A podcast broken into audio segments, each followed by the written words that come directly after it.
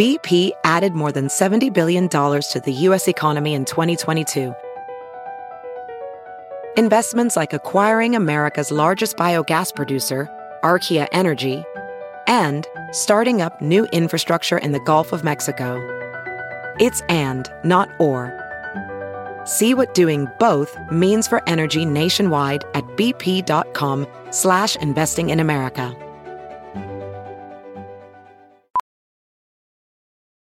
Ophthalmologist Dr. Strauss has seen firsthand how the metaverse is helping surgeons practice the procedures to treat cataracts. Cataracts are the primary cause of avoidable blindness. He works with a virtual reality training platform developed by Fundamental VR and Orbis International to help surgeons develop the muscle memory they need. The result? More confident, capable surgeons. And even more importantly, patients who can see. Explore more stories like Dr. Strauss's at meta.com slash metaverse impact. The following podcast is a Dear Media production.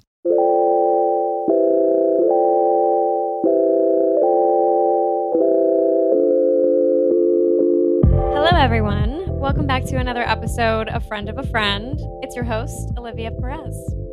Once a month, I like to do an Ask Me Anything episode on the podcast. But something I've been noticing lately is you guys are submitting questions via Instagram or in the reviews and want me to answer them. And sometimes I just don't want to wait until my next Ask Me Anything. So I'm going to start answering a few of these in the intro before we begin the episode, just so I don't have to keep you guys waiting a month on some of these really great questions.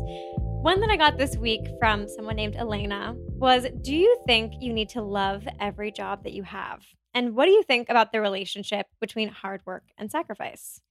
I do not think that you have to love every job you have. I think that's a very idealistic kind of fantasy world thing that we're all taught to believe that, you know, every single job we're going to love and be super passionate about. There were a lot of jobs that I had before my current job, which I obviously love, that were so not the right fit for me. And I'm not going to say that, you know, hating a job that you're in for a long term is the healthiest thing in the world. I think that if you are in a job that is causing you a lot of grief and you're not feeling it and it's a toxic situation, I definitely say get out to that situation. But there were so many jobs that I had that were really crucial for me in learning more about myself because they weren't this like perfect rosy vision of what I thought I was going to have for myself something I say about jobs is I feel like everyone kind of chips away at the statue of yourself until you find your thing. I always say that each job to me feels like I'm chipping away at like the sculpture of myself. And when I finally hit it, I am like at my essence or like my core of my statue. But that means you have to chip away at things that you might not like. So I do think that it's not necessary to love every job. I do think that sometimes there's sacrifice to get to things that we absolutely love. And if we didn't go through hard things or didn't go through things that we don't necessarily love, how are we going to finally pin down the thing that we absolutely love? So if you are going through a work situation right now that you don't love, I'm really sorry. But I do think that there are lessons to be learned in all experiences. And I think if you can sit down and really take note of what's working and what's not for you, that's going to be the best lesson that you can take away from it so you can be the best version of yourself when you move on from it. So if you ever want to submit questions that are not during the Ask Me Anything episodes, please feel free to do it. Leave them in the reviews. I will answer them in the intro of the episodes. Thank you guys again for always trusting me with these really great work questions. I really appreciate it. Anyways, today's episode was such a doozy to record for me because I got to sit down with someone who is no one short of an absolute icon but also someone who played such an integral role into my career today. Little fun fact Jenna Lyons is truly the reason that I got into fashion.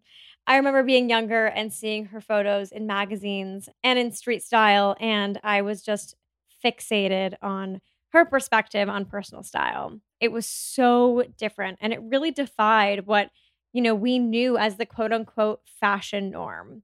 It was a blend of highs and lows. Some of my favorite looks of hers a Schiaparelli skirt with a button down top, or even what she wore to the Met Gala one year a feather skirt paired with a J. Crew denim shirt.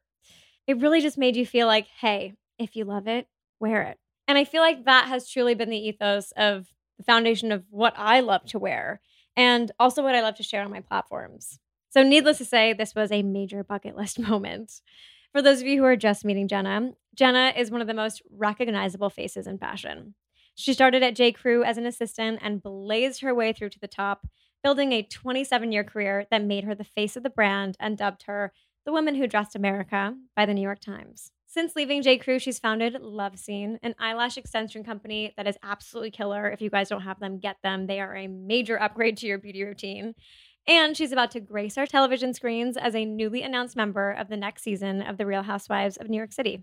In this episode, Jenna and I talk about what it was like redefining beauty, her thoughts on the fashion industry today, and her unexpected new chapter.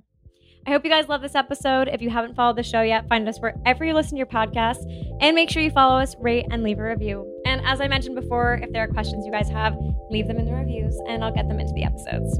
Thanks for tuning in and have an amazing week ahead, everyone. Here's my conversation with my friend, Jenna Lyons. Hey, Jenna Lyons. Hi, Olivia. How are you? I'm actually good. I mean, we're not going to get into it because we're not allowed. Sorry, everyone. But You've had quite a week. I have. That's sort of an understatement, much more so than I ever expected. How are you feeling? Good. I mean, you know, I've had a wonderful response, so that feels great. Obviously, yeah. You know, that's obviously the biggest concern, and people have just been coming out of the woodworks, and people I haven't heard from in years reaching out, and that's been really nice. Oh, it's like a bad birthday. Um, yeah, kind yeah. of. people. I have a friend who will always ask me every year. She will say, "Who is the weirdest person that you heard from today?" And I'm always like, oh, why do I have to even That's think a good about question. that? It is because, you know, sometimes people come out of the woodwork. An old boyfriend, like, Yes. you know, an old business partner that now wants to just, you know, uh, remind you of their presence. People who are like, I was in a meeting with you years ago, and I was like, you're like, oh, got it. I don't remember that, but okay, thanks. Hi. Well, it was really nice to see you post the video that you did of such great feedback because I mm-hmm. think that there can always be, especially with anything reality driven, the fandom is huge. Yes. And so it's really, it was nice to see that you got just some unwavering support. people have been really amazing. So yes, I'm super grateful because there's no question, and it doesn't matter what you do. I think what's interesting to me, and no joke, is that you know, out of the two or three comments that I got that were maybe not so pleasant, there are people with like zero followers and no profile and They're private. They're, and they're I was bots. like, wow, like yeah, They're you think- bots. are they? That's what I really believe. Like if you, if it is an account with zero followers, zero posts, it's a bot. What are you? What is But it? so what- Or it's just putting an account that someone uses to troll, which I find to be really Well, and It's a what's the weird- purpose to take you down? Like I don't understand.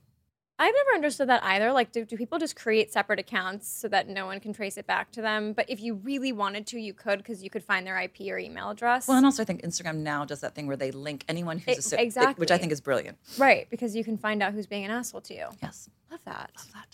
This feels like a very obvious new era for you. Is there something about this new chapter that you're really excited about?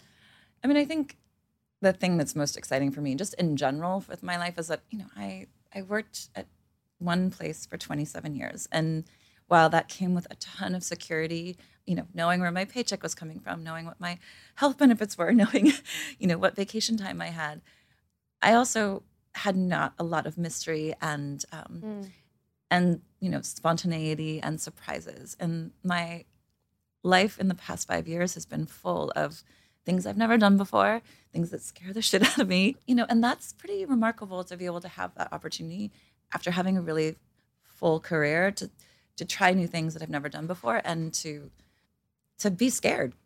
It's kind of good. So yesterday there was something that I saw on Instagram that I loved. It was a quote. I don't know who it was by, but it was comparing life to pond. And most people stand at the edge of the pond and look into the pond and are curious and want to jump in, and they, you know, slip their foot in every once in a while. But the best people jump in the pond and just figure out what to do once they're in there. And it sounds like that has been the most rewarding experience for you, I mean, jumping in the pond. I don't know if I, you know. Listen, I I understand people who don't want to jump in the pond, Right. and I fully appreciate. It may not be for you. I think that what I appreciate is like I prefer to hear feedback from people who are in. It's like if you're putting yourself out there, your life is sort of is public. You are taking risks and you're putting yourself in the public sphere. Then I'm much more apt to hear your feedback than for someone who's not, because you just cannot understand what it's like until you actually have experienced it. And so I am totally cool if you want to stand on the sidelines. I have no problem with that. It is not for everyone. However, before you take a crack, when you think about like how hard it might be or what somebody might be going through because i think people can be very cruel and, and unwittingly or wittingly you know really hurt people and it's not, i'm not into it We'll be back after the break. Is there anything better than a really good pair of PJs? I don't think so.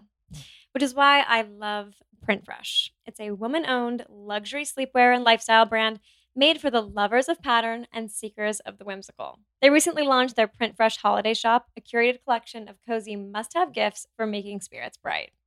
Created by textile designer and fashion entrepreneur Amy Voloshin, festive inspired prints are brought to life on organic cotton loungewear and statement making home decor that is full of personality. I don't know about you guys, but you guys know I love a big print. I love lots of color, and the last thing I need is a simple white PJ. So I love being able to put these on. They're really fun, super festive, and I feel like there's something for any personality. Whether you're shopping for your family, friends, or partner, give the gift of comfort and joy and shop early for the perfect printed present. With sizes from extra small to 6X, free exchanges, and all new accessories, holiday shopping has been made effortless. A really good present from Printfresh is a perfect robe. They have so many good ones, and you're going to be sure to find something for anyone in the family. Warm wishes and even cozier sleepwear are ahead. The perfect fun and festive style is a click away, so be sure to explore the Printfresh holiday shop today. Go to printfresh.com backslash friend or use code friend for 15% off your first order. See what's in store for the season and snag your gift early.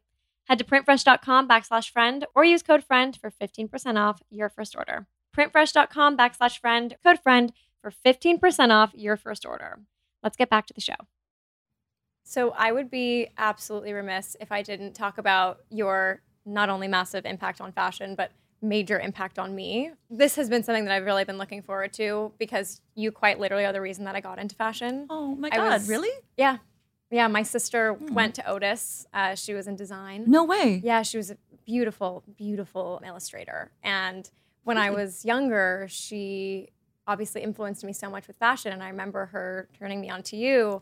And it was just such a, a moment for me of Mm. discovering my fashion. So you were so inspiring to me and Well, still you. are. Thank Your you. fashion sense to me has Thank just you. been so grounding for me in Thank my own exploration. That's like the nicest compliment I've like. no, seriously, it means a lot. I think the one thing that I always wanted, and the thing, the reason that I went into fashion was because I felt on the outside and I didn't feel comfortable. And I think that I felt like fashion was sort of so detached from the life that I led. And so the fact that you're telling me that it made you feel welcome and feel like you wanted to experiment and try is amazing. Like that's what it's about. Yes, it was absolutely that. You do have such a unique sense of style. And I'd love to hear a little bit about what that experience was for you in finding your identity, especially as a fashion figure. The glasses, like th- there's just, there are such unique identifiers about you that I think are so special. And not a lot of people can achieve that. Thank you. I mean, I the glasses were kind of an accident, honestly. Thank you. I, it's it is funny that they became such a signature only because, as I said, they like it happened sort of by accident. I my reading, I started to need glasses for reading, Right. and the problem with that is that in the office, I was constantly taking them on and off because the way that we are currently with a phone, I, I was I did not want to make my type bigger because when you make your type bigger, your eyes start stop working harder, and so I was like, Is that true? it, it i mean now at my age it's probably not true anymore but when you're younger yes if you if you let your eyes like not do any work they Yeah. won't work and so it, it is important to not go too far and let your eyes just sort of like give up Right. and so i was really steadfast also i didn't want anybody reading what i was writing and so i you know i would be walking around the office with my phone in my hand in my reading glasses but then i would look up to walk up the stairs and i kept falling up the stairs because i had on reading glasses And like you couldn't. See I yeah. was miss missing the so falling up like falling up and then going down, and I was like, that's not cheek. And then you know I would get into a cab. I want to look outside. I'd take them off. I'd leave them in the cab. I was like two thousand dollars into glasses. I'm like something has to change, and so I got progressive so that I could have nothing on the top and a reading glasses on the bottom. And so what happened was I started wearing them all the time, so I wouldn't lose mm. them and I didn't have to take them off. And just that mere fact. And so I was, you know, finding that I looked better in like stronger, bigger black glasses. I also have no eyebrows and no eyelashes, so I kind of need a little. So it was kind of an accident. It wasn't an intentional, like calculated thing, but they've become, I don't know, which it works for me because I can also hide behind them a little bit. Yes. I love that. Yeah, same. I, when I was in college, I did my senior thesis on this idea of, and this was like right before social media really became like what it is now. We mm-hmm. were just kind of we, we were still using Instagram for fun. But I did my thesis on this idea of self-fashioning yourself to become whoever it is that you want to be. Mm-hmm. And you are one of the most identifiable identifiable people in fashion and I'd love to hear about finding your fashion sense and and a little bit about how you became drawn to it. I mean, this is, I know this is going to sound strange, but so much of what happened for me happened out of like, not, it was not strategic. It was, it was oftentimes because of issues that I have. For, for instance, I am six feet tall. Women's clothes often don't fit me very well. I, everything's way too short. So the pants are too short, the sleeves are too short every time. So what happened was I was constantly wearing like men's trousers because they were long enough. On the flip side of that, I can't wear short skirts or anything because I have a genetic disorder. My skin is not that attractive, and you really see it in pictures. I remember the very first time I went to an, a red carpet event, and I was wearing like a tank dress, and I saw myself, and I was like, "Mm, never doing that again. So I've never worn anything that shows any skin, and so through that, I sort of had to find things that worked for me that looked good on me, and like I can't wear I can't wear some things. Like I can wear high waisted pants that are really long. Some people can't if they're little. I, it works on me, Yeah. but they, it looks more dramatic. And so, oftentimes, the things that work for me are things that are more dramatic because I'm I'm tall and and so it was. I know think everyone thinks it was you know strategic. It sort of wasn't. And then the flip side of that is just like I like opposites. Like I hate things that match. I I don't like things that work together. I don't like things that are pretty unless there's something ug- not ugly, but like if there's something sequin which falls into the pretty category, then like there has to be like something masculine or opposite. And so I constantly was looking for that opposite. I grew up in California and my mother was from New Jersey. My grandmother grew up on the East Coast and she used to send me like kilts and stuff to California. And I was like, this is so cool. But I was wearing them with my surf t-shirts and that became a little, this is what I had. And so it became a little bit of how, where that mashup started for me. And then it just kept going and I never really looked back. To me, some of your most iconic moments have been those high low moments. Like off the bat, I think of the feather skirt and denim button down, which I think redefined fashion for an entire era. And you know, it was interesting in learning more about you. I've heard you talk a lot about the idea of beauty and how when you were younger, you didn't necessarily feel quote unquote beautiful. But your style completely defied the what was normal for the time. How did you kind of find beauty through what you were wearing in a way that made you feel good about yourself? Well, I think, I mean, I think first of all, being in New York helps. I think, uh, you know, I, I, I didn't get whistled at by a man until I moved to New York. So I didn't move to New York until I was 18. I never got any attention from boys at all. And I think what's unique about New York is that here you can be anyone. You can, there's so much more appreciation for beauty, and that spectrum is so much wider than where I grew up. So that was, you know, interesting to me. I also found that the more I tried to fit into a mold of what other people looked like, and you know, as I had when I was in California, I, when I came to New York, I had bleached blonde hair and I was really tan. And You I were had- a literal West Coast oh person. yeah, I had want, I wanted to get a boob job. Thank God I didn't. But you know, there was all these things that I had wanted or thought were the beauty was, was beauty iconography that didn't really work for me. But I kept Right. trying to mold myself into that. And the more I pushed into the things that I felt comfortable with, that made me feel good in my skin, the better response I got. And so it was sort of like eking closer to that and trying to get more comfortable. I was constantly trying to force myself into things that didn't make sense for me. And I did it for a really long time. You know, even when I first started J. Crew, as much as my high-low thing had already started, I still had no idea what I was doing. And, you know, it evolved over time. It's it's still evolving. I think that's the most liberating part about finally feeling yourself in what you're wearing is finding those moments that work for you and might not work in popular culture or Right. in the zeitgeist of fashion. It's putting on that thing and saying, "Oh, I think this is this is my look."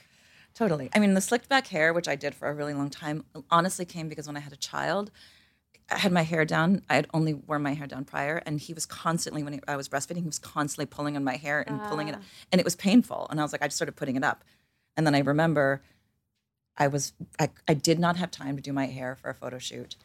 I slicked it back, and put on my glasses and put on a red lip because I was so late I didn't have anything else to do. And I remember those photographs from that night. I was like, I actually liked them. Like I thought I looked nice and I looked happy and bright. And all I did was put on red lipstick and had my hair slicked back. And so that was again just a moment where out of out of necessity, I tried something and it became I never would have done that before because to me, I always thought what people wanted to see was like beach waves and you know a pretty girl. Like I didn't, I did, I thought that slicked back hair with a red lip and glasses was going to be too harsh, and it, and it wasn't until I actually did it sort of by accident that I realized that it it worked, and I got a lot of you know sort of happy accolades around that, and that was kind of a surprise to me. So again, like none of it's been strategic.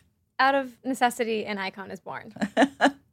Have at it, people. Have at it, guys. I do love that though, because I think, you know, today we try to dissect every bit of people's careers and understand every Yeah. step. And I under I deeply understand that as someone who has not only done it myself, but also as someone who has this show where people are constantly asking me, asking me, how do you do it? Yeah. So I I understand the urge for it, but I really do think the most iconic people or people that feel most inspiring culturally today are people who have found something that is n- instinctively themselves that no one else can duplicate and that's become what they share with the world. I think that's so true. I also think when you are comfortable in your skin, you are comfortable in your skin. Right. Your confidence shows. When you are not comfortable in your skin, your confidence suffers. And without confidence, there's just there, there's no inroad. It is it is an immediate like it- can take you down so much of you know your ability to function as an inside job. It has nothing to do with anyone around you. And when your confidence is shifted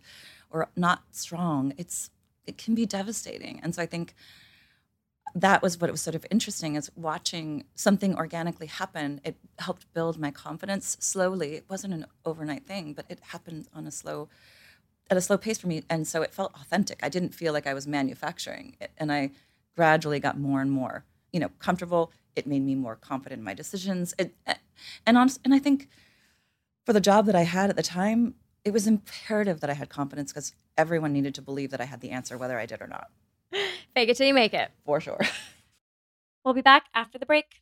As the seasons begin to change, I always have a really hard time with my skin. A lot of you know I talk about this all the time. My face skin is super oily, but my body skin is so dry. So I am always on the hunt for a good moisturizer, and I found one recently that is so different than anything I've ever tried and has been a game changer in my routine. In case you missed it, we had the founder, Kate McLeod, on an episode of the podcast a few episodes ago, so check it out because she is such a trailblazer. She created something called the Body Stone. It's a solid body moisturizer that glides on like silk and nourishes dry skin, leaving your skin visibly soft, supple, and glowing. I have never had more compliments on my skin. It's the greatest feeling in the world. The waterless formula is concentrated with power, natural ingredients for results that you can see and feel. And a little goes a long way, which I love. All you need is a few swipes for long lasting moisture. By removing water from its formulas, Kate McLeod is able to create sustainable packaging, reduce its carbon footprint, and avoid some of the biggest culprits of waste in the beauty industry. All things that she is so passionate about, which is why she is the founder I truly admire. The Body Stone uses an innovative refill system as well that is completely plastic free. You can purchase a starter kit and refill over time with your favorite Kate McLeod body stones. When used regularly, the Body Stone provides a welcome moment of self care in even the busiest of lifestyles. I feel like in the past, I used to always hold those showers where you do everything and do all the moisturizer, maybe once or twice a week. But now it's something that I do every other day. It's a moment for me to unwind after a busy day, and it's truly become a highlight of my routine. It feels like everyday magic. From a magical application to sustainable packaging, the Body Stone is luxury redefined. So treat yourself to a moment of self care. Use code FRIEND at checkout for 20% off your first purchase at katemcleod.com. Let's get back to the show. I could write an essay about how I feel fashion and confidence are so deeply intertwined. I felt like I was a very confident person in my teens, and it was during that time where I was having a massive fashion exploration. I was wearing the most out there things, and I loved it. And I, I to this day feel like putting on something that I love and, and feel good in can change my whole Oh. day. for sure.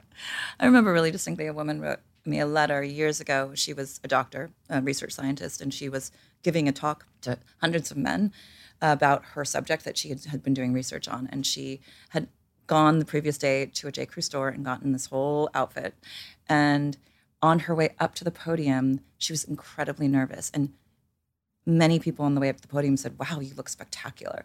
And and again, I don't. It's not about being. Sh- it's uh, some people might think that's shallow, but the fact of the matter is, it made her feel strong. When she got up there, she felt like, okay, I don't have to worry. I look good. Now I can get on with the rest of it. As opposed to having you get taken out by like, do people think I'm going to look like that? That goes away, and as soon as that goes away, you can focus on what's important. And she was really grateful about the experience and wrote me this incredible letter. And it was like it was touching for me because that's the whole point. Like that's the reason to make clothes is to make people feel good.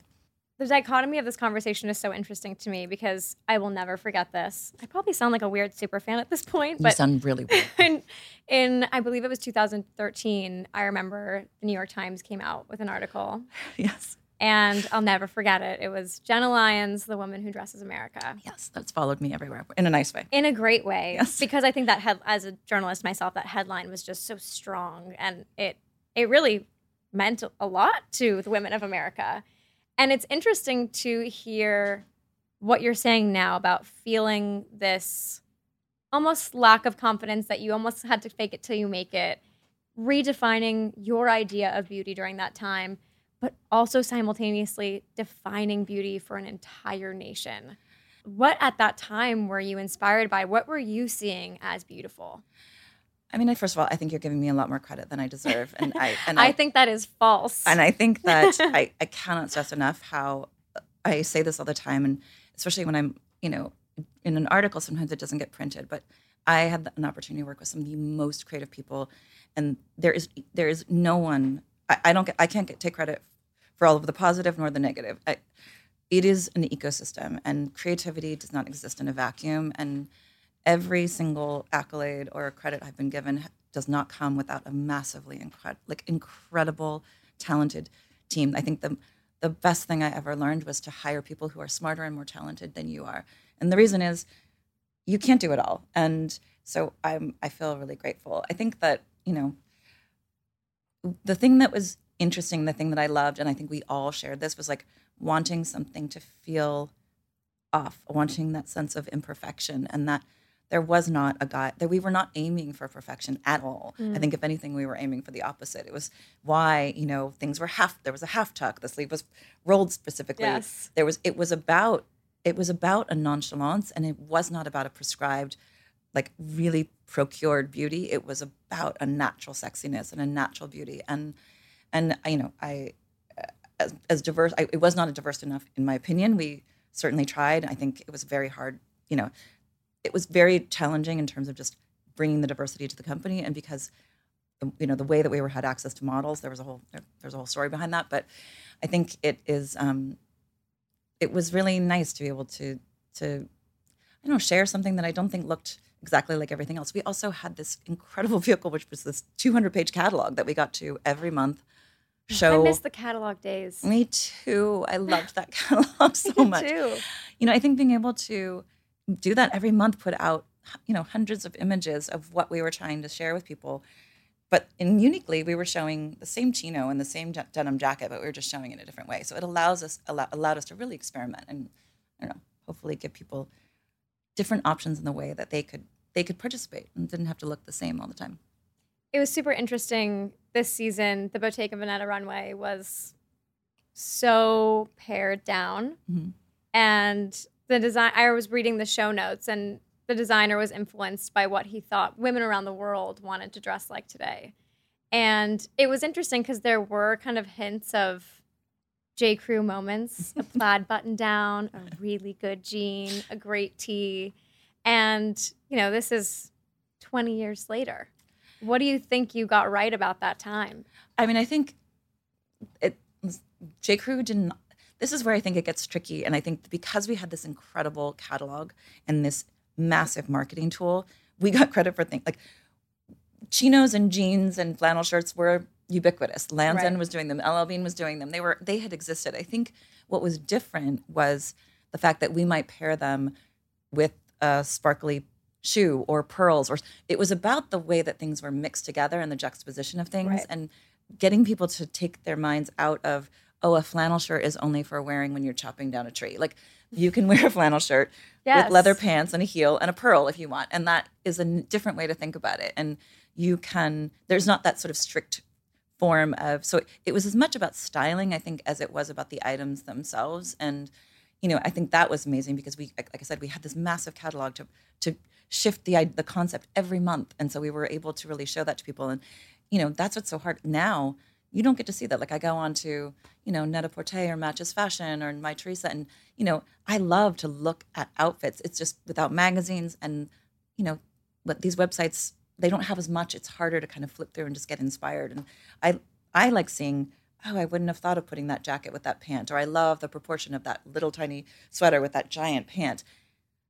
When they're alone, I don't know if I would buy that giant pant or that little tiny sweater. But as soon as you put them together, you're all of a sudden like, that's interesting. And so we had this massive vehicle to allow us to really surprise people and show that same tiny little sweater they'd seen 15 times with a new idea with it. Well, I like what you said about the, you know, checkered shirt not having to be wearing it while you're chopping down a tree. You know, I think that you it was all about breaking the rules and I think before that we felt like we had a very strict set of rules. I think the most incredible design often comes with restraint. And I think, you know, particularly I do a lot of interiors these days and Oh, what, we know, guys. Go see her house on on AD. It's insane. Thank you.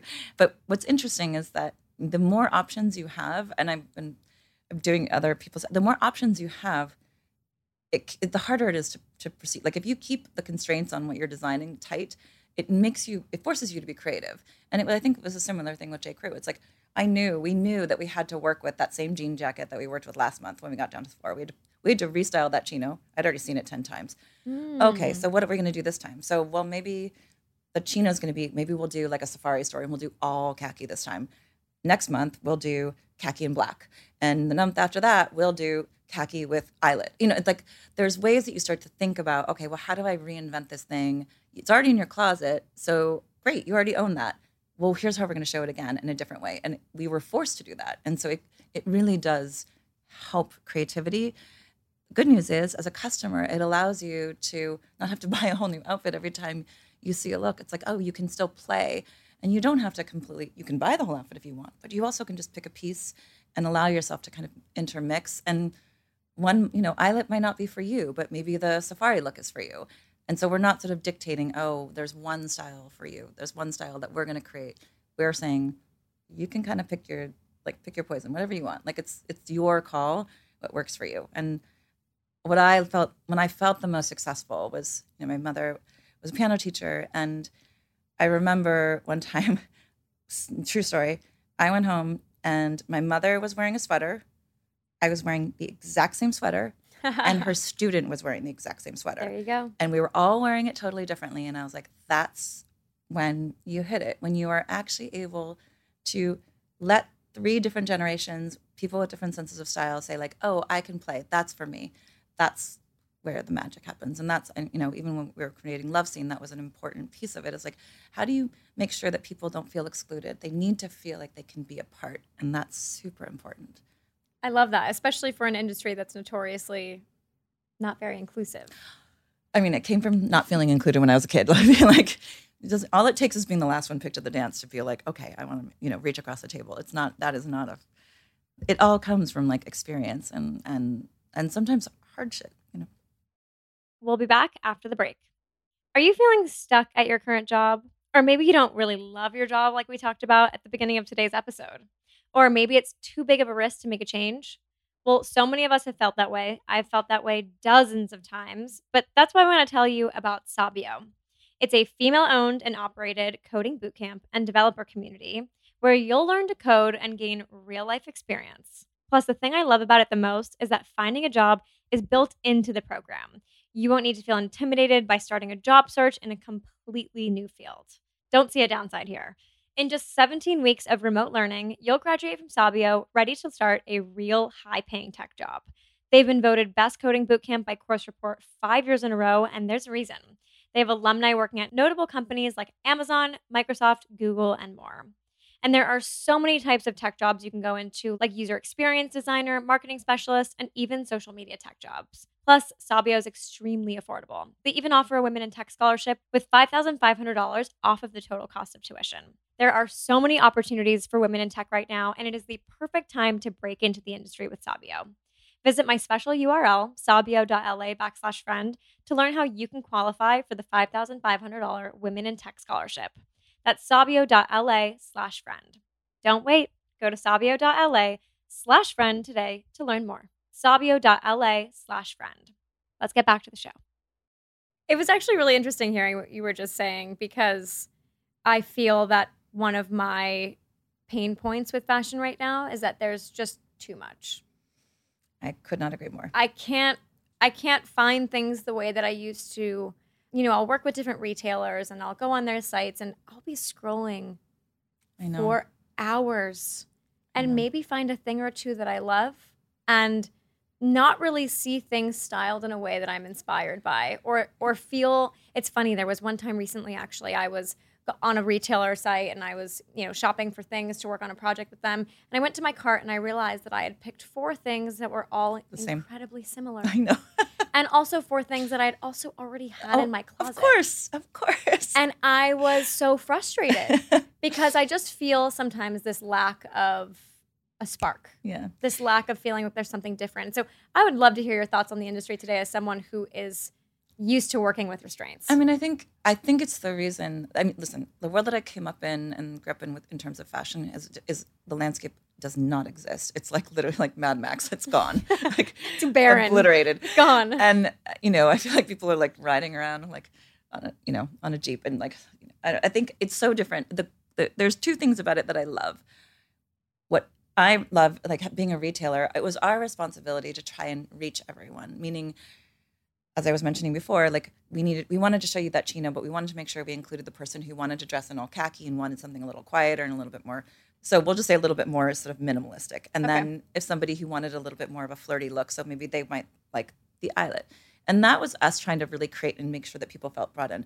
What I love about it now is that, and it, it's also hard, is if you find so and so online and you love their style, well, then you can watch what they wear and you can see where they shop. And I've done that. I've, you know, Alona Hammer is a stylist who I really love, and I think Love I'll- to. Yeah, she's fantastic. And it's like I'll go on her and I'll see like she will have something and I'll see what she's wearing and I'm like, oh, I've never heard of that store, and I'll go and look at it. And so while while you may have come to J Crew to shop, now all of a sudden I'm finding things that I never would have found before. You know, I and that's nice. It's also harder. You know, I think it's and I think the retailers having seen that are are getting smarter and they have started to really collaborate with people who are out there in the world putting the clothes together because then they don't have to have 8 million stylists doing 8 million photo shoots Right. themselves. And what's nice is that for you or for me, seeing it on a real person and not a model that I think has been retouched, I know it's just gone on somebody's Instagram, I actually feel more confidence in that. So I do think that while it's harder from a retail standpoint and from a retailer standpoint, it's more, I think it's the the world has sort of opened up in terms of finding your style, finding your beauty. Both things are really available, you know, and I think that's amazing. I mean, especially when you think about the beauty world, like you could be an Asian woman, a really dark skinned black woman, you could be an Indian woman. Have you, you can find somebody who looks just like you and watch their beauty looks, as opposed to the push down method of some particular brand showing you a light, medium, and dark. Like they may not really look like you. And s- now you can find somebody who not only looks like you in skin tone, but you can also find someone who has the same, like you may want really dramatic makeup or you may want something really clean. That's pretty remarkable. That just didn't exist. But I do re- really appreciate what you just said about fashion kind of in an era of uniqueness right now. I think while yes, we have so much in just like the landscape of fashion, like it's just constant excess in my mind. I do find there was an era of fashion just like logomania all Yeah. the time that I hated because I felt that it forced everybody to, to become ubiquitous and like part of a whole. Like if you weren't wearing head to toe Fendi and the Fendi logo was all over you, Yeah. you weren't fashionable. I think And I hated that I think there's still people who buy into that. there are definitely still people who buy into that. But I'm I feel as though you know between Depop and Poshmark, a lot of old is coming back into new. It's Mhm. creating a lot of moments for originality and personal style, and I'm excited about that. I think, I, and Totally. especially it's funny. We went from like you know J Crew, Logomania. Now we're finding somewhere in the middle. I, I think you're right. I think it is, you know, I think it's also as we see people who are, you know, fall into the influencer category. And I, when I say category, I just mean like th- they have, they have gotten influenced by actually sharing with people what they love. And, and listen, I did not grow up with that world. It did not happen. It's an interesting concept, and it's been really fascinating to watch it evolve because it's, I mean, it's just kind of incredible. But what's really amazing to me is when it crossed over and you know, you, you started to see these influencers, you know, be front row at a Louis Vuitton show. It's like, that's pretty cool. Like, yeah. you know, and I think at the beginning people were not into it. And I know that a lot of people in the fashion industry were like, sort of turned their nose up. And and I understand why. I mean, obviously, you know, at the same time, I think things feeling more open and people being more welcomed and I think is really Agree. amazing. And I- think it's fun to have a bird's eye view into what goes on. I think it's inspiring. You mentioned a bird's eye view, which I feel like you're in a, a cool moment of new perspectives right now. You are interior design aficionado. I'm really excited to see that. You're the founder of LoveSeen. You've stepped away from fashion a little bit. You're working A on lot. a lot of it. I don't know. You're still the most you. fashionable person I know. Oh, thanks. But with all these new perspectives, what does life look like for you right now? How is taking a step away from fashion kind of given you a new perspective? I mean, I I I honestly wish I had done it sooner. I Mm. can't tell you how refreshing it's been. I don't. Anyone who works in fashion knows it. It is a, an insane churn. There is a con- constant need for newness. There is a constant need for the next. There was no at no point in my career was I not working on. I was always working on four seasons at once. We were planning the following years, you know, color and concept for the next season. We were designing and putting into work the, the season that was in current. We were fitting and getting approvals for the other for the you know fall, and then we were actually shooting. Like it, we were had constant, and this was for J Crew, Madewell, and Factory. So I had four seasons going on for three different brands. So it was just literally like a churn and burn. It was constant, and there wasn't a lot of time to breathe. And I remember when I left, it was the first time that I had a time like to actually really dream and breathe a little bit. And I, I feel more inspired than I. I think it was hard at the end. I was really exhausted, and I didn't really have a, t- a lot of time to stop. And I think I really underestimated the value of like quiet time, and I, I didn't appreciate. You know, I didn't appreciate it. I didn't appreciate or think that I needed to meditate. I didn't think I needed to take time from. Like I just didn't. I didn't get it, and I honestly, it's a little pathetic considering how old I was, but I really needed to stop. And I am so much happier now. I feel like I have more connected conversations. I don't have the same inter- like stress that I used to have. I'm excited every morning I get up. I love being able to do so many different things. You know, starting a company, you know, when we started LoveSeen, it, what was interesting to me is like I was used to, you know, there was always toilet paper in the bathroom. There, there was my computer always turned on, and if it didn't, it, someone would come. And you know, the the printer always worked because there were people around making all these things happen. And I don't have that anymore. And now it's scrappy. that is really unusual. It's like, you know, I remember literally like looking at the printer and being like, "Wow, okay, now what am I going to do?" like, it did How not does work. this thing How work? do you want to? How are we going to do this? Right. like, are you going to cooperate, or do I have to call someone? Like, it just was sort of a, an unusual experience for me, but it was fun. humbling and great, Yeah. and also like tested me. I really love hearing both about about both of your careers. You know, you started at J. Crew as an assistant. You were there for 27 years and made it all the way to the top. And that was out of necessity to share what you felt was beautiful with the world. And same with LoveSeen, eyelash extensions that came out of your own need too. What's your best piece of advice for people who want to build careers with impact? I mean, I think there has to be a purpose or a reason. You know, the reason I started LoveSeen was because I don't have eyelashes, and so I notice them on anyone. Speaking of which, yours are insane. Thanks. And we have something you feel deficient in, you often notice in other people. And so teeth and hair and eyelashes and skin are all they all are woven in there for me. And you know, I noticed all the women in my office were coming in wearing eyelash extensions and the flip side of that, there was strip lashes, which is what ours technically are, were so over the top, and I couldn't wear any of them. And I was like, there's got to be something in between. And so I think when you are, when there is a real need, you are filling a void and you are being of service. That is the best way to build something. When it, there has to be a reason. There needs to. You're not. You need to be solving a problem. Just putting more stuff out into the world isn't necessarily. You, if you don't have a reason for being, you don't have a reason for being. And I do think that there is this idea of like, oh, I can just do, I I jump on the bandwagon. And the fact of the matter is, people see through that. It also is hard because when you're building and making decisions, there aren't, they're not coming from you. Hmm. And and it makes it your instincts a little wonka donk when you when you don't have like an internal north star. And so for me, it's it's easier and focused because I have a really clear idea of what I want to accomplish. I'm not trying to be something else. I'm literally just trying to create a product that serves people like me or people who want to have a lighter look and beauty and still want eyelashes. They still want pump, but they don't want overly pumped. And that was the goal. And that's always been the goal. And so it's like, I don't, I'm not confused about what I'm doing. And I, I think it can get really hard. And people get, I've heard millions of designers say, oh, I'm getting feedback from, you know, our retailer that they want us to make this, that, or the other thing. I'm like, if you are guided, if you are too guided, it doesn't mean you don't listen to your customer, but if you are too guided by outside influences, you will lose the plot. It is a dangerous game. So like stick to your guns, do what you want to do, and like have a purpose. Thank you for being on today. It was a pleasure meeting you. So nice to meet you too. You're very good at this. You are very good at rolling with things and Oh, thank you. and not being overly questiony. Oh, I appreciate that. Thanks. I'll No t- oh my god, compliment from Oh, B stop. Jenna. I'll take it.